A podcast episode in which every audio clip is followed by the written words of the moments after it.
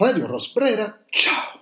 All'incirca due anni fa, prima dello scoppio, è proprio il caso di dire, visto i tempi che, che corrono, prima dello scoppio della prima quarantena, Simona Luciani, titolare della Rogas Edizioni, con la quale ho pubblicato due libri, mi magnificò l'utilità di Instagram. Per paura di annoiarmi o anche per provare qualcosa di nuovo, all'inizio appunto di questa prima quarantena, mi iscrissi ad Instagram. Ancora oggi non ne sono riuscito del tutto a comprendere l'utilità, in vero.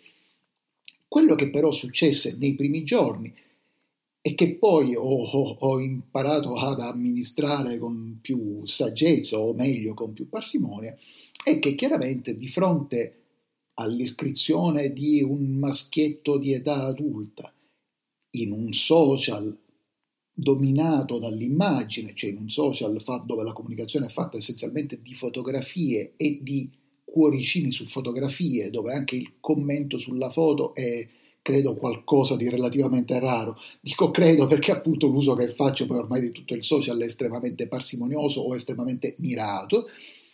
Ecco, in quei primi giorni dell'iscrizione chiaramente le proposte di, di, seguire belle fanciulle furono parecchie, sono parecchie anche ora, eh, solo che poi diciamo, impari a discernere, intanto impari a discernere questo quasi subito, eh, quale di queste fanciulle esiste veramente e, e quali sono fittizie creature o fittizie creazioni di qualcuno che vuole attirarti da qualche altra parte. Dopodiché, insomma, la cosa a 46 anni non è che ti ponga più che eh, ti ponga particolarmente in, in, agitazione, poiché insomma sì, si tratta di foto più o meno scollacciate, però insomma niente che possa suscitare emozione o eccitazione in un uomo adulto di 46 anni, appunto. E poi c'è sempre questa bizzarra e non del tutto gradevole, non del tutto gradevole perché quasi del tutto ridicola, sensazione di sbirciare, però di sbirciare ad arte nella vita privata di qualcuno. Mummiare si diceva e si dice ancora a Palermo. Pare che questo verbo mummiare venga da un tale Mommo, diminutivo di Domenico, che al giardino inglese o non so se in altre ville, giardini pubblici appunto di Palermo, spiava le coppiette che si appartavano per, per baciarsi. Dunque, essere guardoni di fatto, essere guardoni teleguidati. Non è che questa cosa appunto susciti un, un grande scalmanamento, direi, eh, però nel tempo a qualcuna di queste fanciulle, o anche un po' meno fanciulle, mi sono affezionato. Perché tutto questo incipit? perché eh, una schermata, o meglio, un susseguirsi di schermate l'altro giorno su Instagram, mi è parso la, la perfetta metafora di una perfetta anzi rappresentazione di che cosa è la nostra società, che cos'è il delirio, a me capita spesso di usare questa espressione, il delirio della nostra società.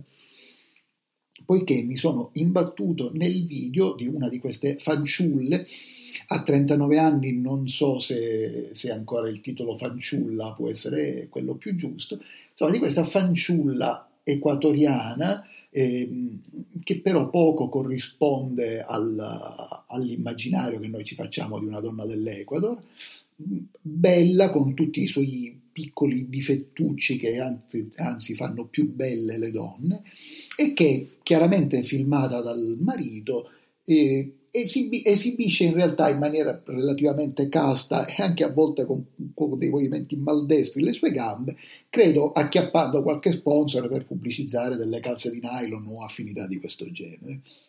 Dunque c'era questo video in cui lei maldestramente, adesso non so se appunto se si toglieva un collano o si metteva una scarpa, eccetera, ma questo video era appena stato preceduto invece da un post di denuncia di Marco Rizzo, segretario del, del Partito Comunista Italiano, di quello che stava per succedere all'epoca in Ucraina. Insomma, pare che l'Accademia della Crusca suggerisca di dire Ucraina, che tutti sbagliamo, io stesso istintivamente, la pronuncia di questa nazione.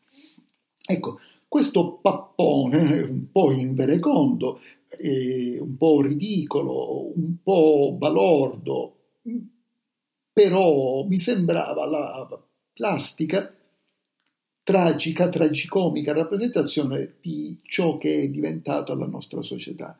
Ma la nostra società quale? Credo e temo sì la società dell'Europa occidentale, ma la società italiana particolarmente.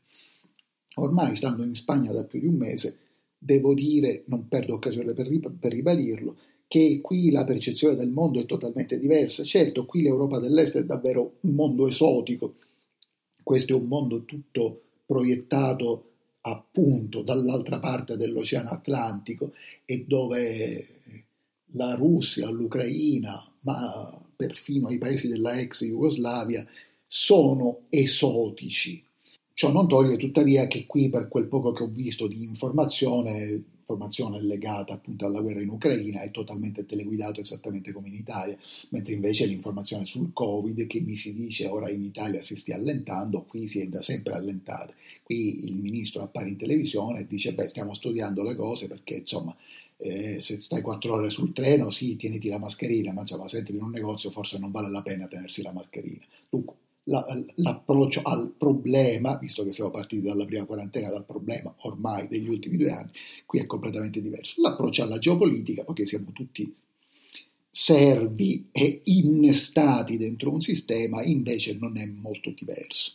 Poiché comunque tendo a tenermi alla larga da determinate informazioni, da determinate dinamiche, non posso dire con certezza che il delirio propagandistico dell'informazione spagnola sia, non sia arrivato ai livelli dell'Italia. Certo, a proposito di condivisione sui social, su un altro social, quello più diffuso di tutti, ma tanto il proprietario è sempre lo stesso, è ammesso che sia veramente lui, e qualcuno condivideva un titolo della Repubblica, vi è più surreale, il seguente. Israele condanna l'invasione russa. Due punti, virgolette, la guerra non è lo strumento per risolvere i conflitti. Beh, eh, i vecchi maestri del cinema avrebbero esclamato un sonoro megoglioni. E, ecco, ma di fronte a questa tracotanza, surrealtà, stupidità, presunzione, prendere tutti per idioti, essere idioti senza saperlo. Ecco, di fronte a tutto questo, le persone ancora dotate di spirito critico e di indipendenza, di libertà di giudizio, rimangono senza dubbio disarmate. Ora, nessuno qui, naturalmente, né da questa trasmissione né nessuno con un po' di sale in zucca potrebbe eh, dedicarsi a una difesa di Putin, di Putin come uomo e di Putin come uomo, uomo politico. Tuttavia, sempre quando succede qualcosa che ci sembra lontano, che ci sembra troppo facile da giudicare, noi dovremmo immaginarci di trasporre la situazione in qualche condizione, in una condizione più simile alla nostra o più vicina al nostro immaginario. Immaginiamo dunque, e suppongo di non essere il primo a fare questo esempio, che la Russia eh, cominciasse a stabilire basi militari in Canada. Un paese, questo va detto, diciamo molto simile, forse in alcuni tratti il quale la frontiera è fittizia, la frontiera fra il Canada e gli Stati Uniti, esattamente come in alcuni, in alcuni punti è fittizia la, la frontiera fra Russia e Ucraina, Immaginiamo che la Russia ponesse una serie di basi militari o volesse porre una serie di basi militari in Canada. Da quanto tempo sarebbe scoppiata la terza guerra mondiale? E facendo, andando proprio sulla questione anche umana, esistenziale, etnica, si usa sempre con molto pudore questa parola nel contesto europeo, forse la si dovrebbe usare con pudore sempre, ma visto che in altri contesti la usiamo, lo usiamola anche nel contesto europeo. Dunque, a proposito di problemi etnici, se a un certo punto e per anni un movimento indipendentista che coinvolgesse, certo non tutti perché l'unanimità, finché viviamo in un mondo civile, non esiste, ma l'unanimità totale non può esistere per fortuna, però un movimento che, in, grazie al quale la maggioranza dei gli abitanti della provincia di Bolzano, della provincia autonoma di Bolzano, del Sud Tirolo, qualunque, Sud Tirolo, qualunque baggianata di questo genere, più o meno scientifico, tipo Macedonia del Nord, eccetera, eccetera, vogliamo inventarci, immaginiamo che la maggioranza della popolazione, che un gruppo indipendentista che coinvolga la maggioranza della popolazione della provincia di Bolzano, voglia attaccarsi, barra riattaccarsi all'Austria. Perché bisognerebbe impedirglielo? Non sono loro in realtà più simili agli austriaci che gli italiani? Dice, eh, ma quanto hanno ricevuto dall'Italia? Va bene, ma loro si sentono etnicamente vicini agli austriaci, perché qualcuno glielo dovrebbe impedire. Dunque, picciotti cari, amici cari, fratelli che pensate di essere di sinistra e siete dei fascistoni da strangolare a mani nude per ore e ore, se da una parte, per amore del politicamente corretto, possiamo dire che non c'è in una guerra chi ha ragione e chi ha torto, anche se c'è, perché sfiderei chiunque a dire che nella seconda guerra mondiale non c'era in quel momento qualcuno che aveva ragione.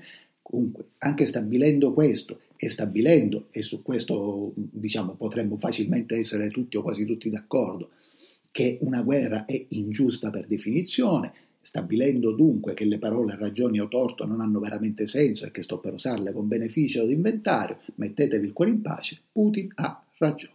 Radio Rosbrera, ciao.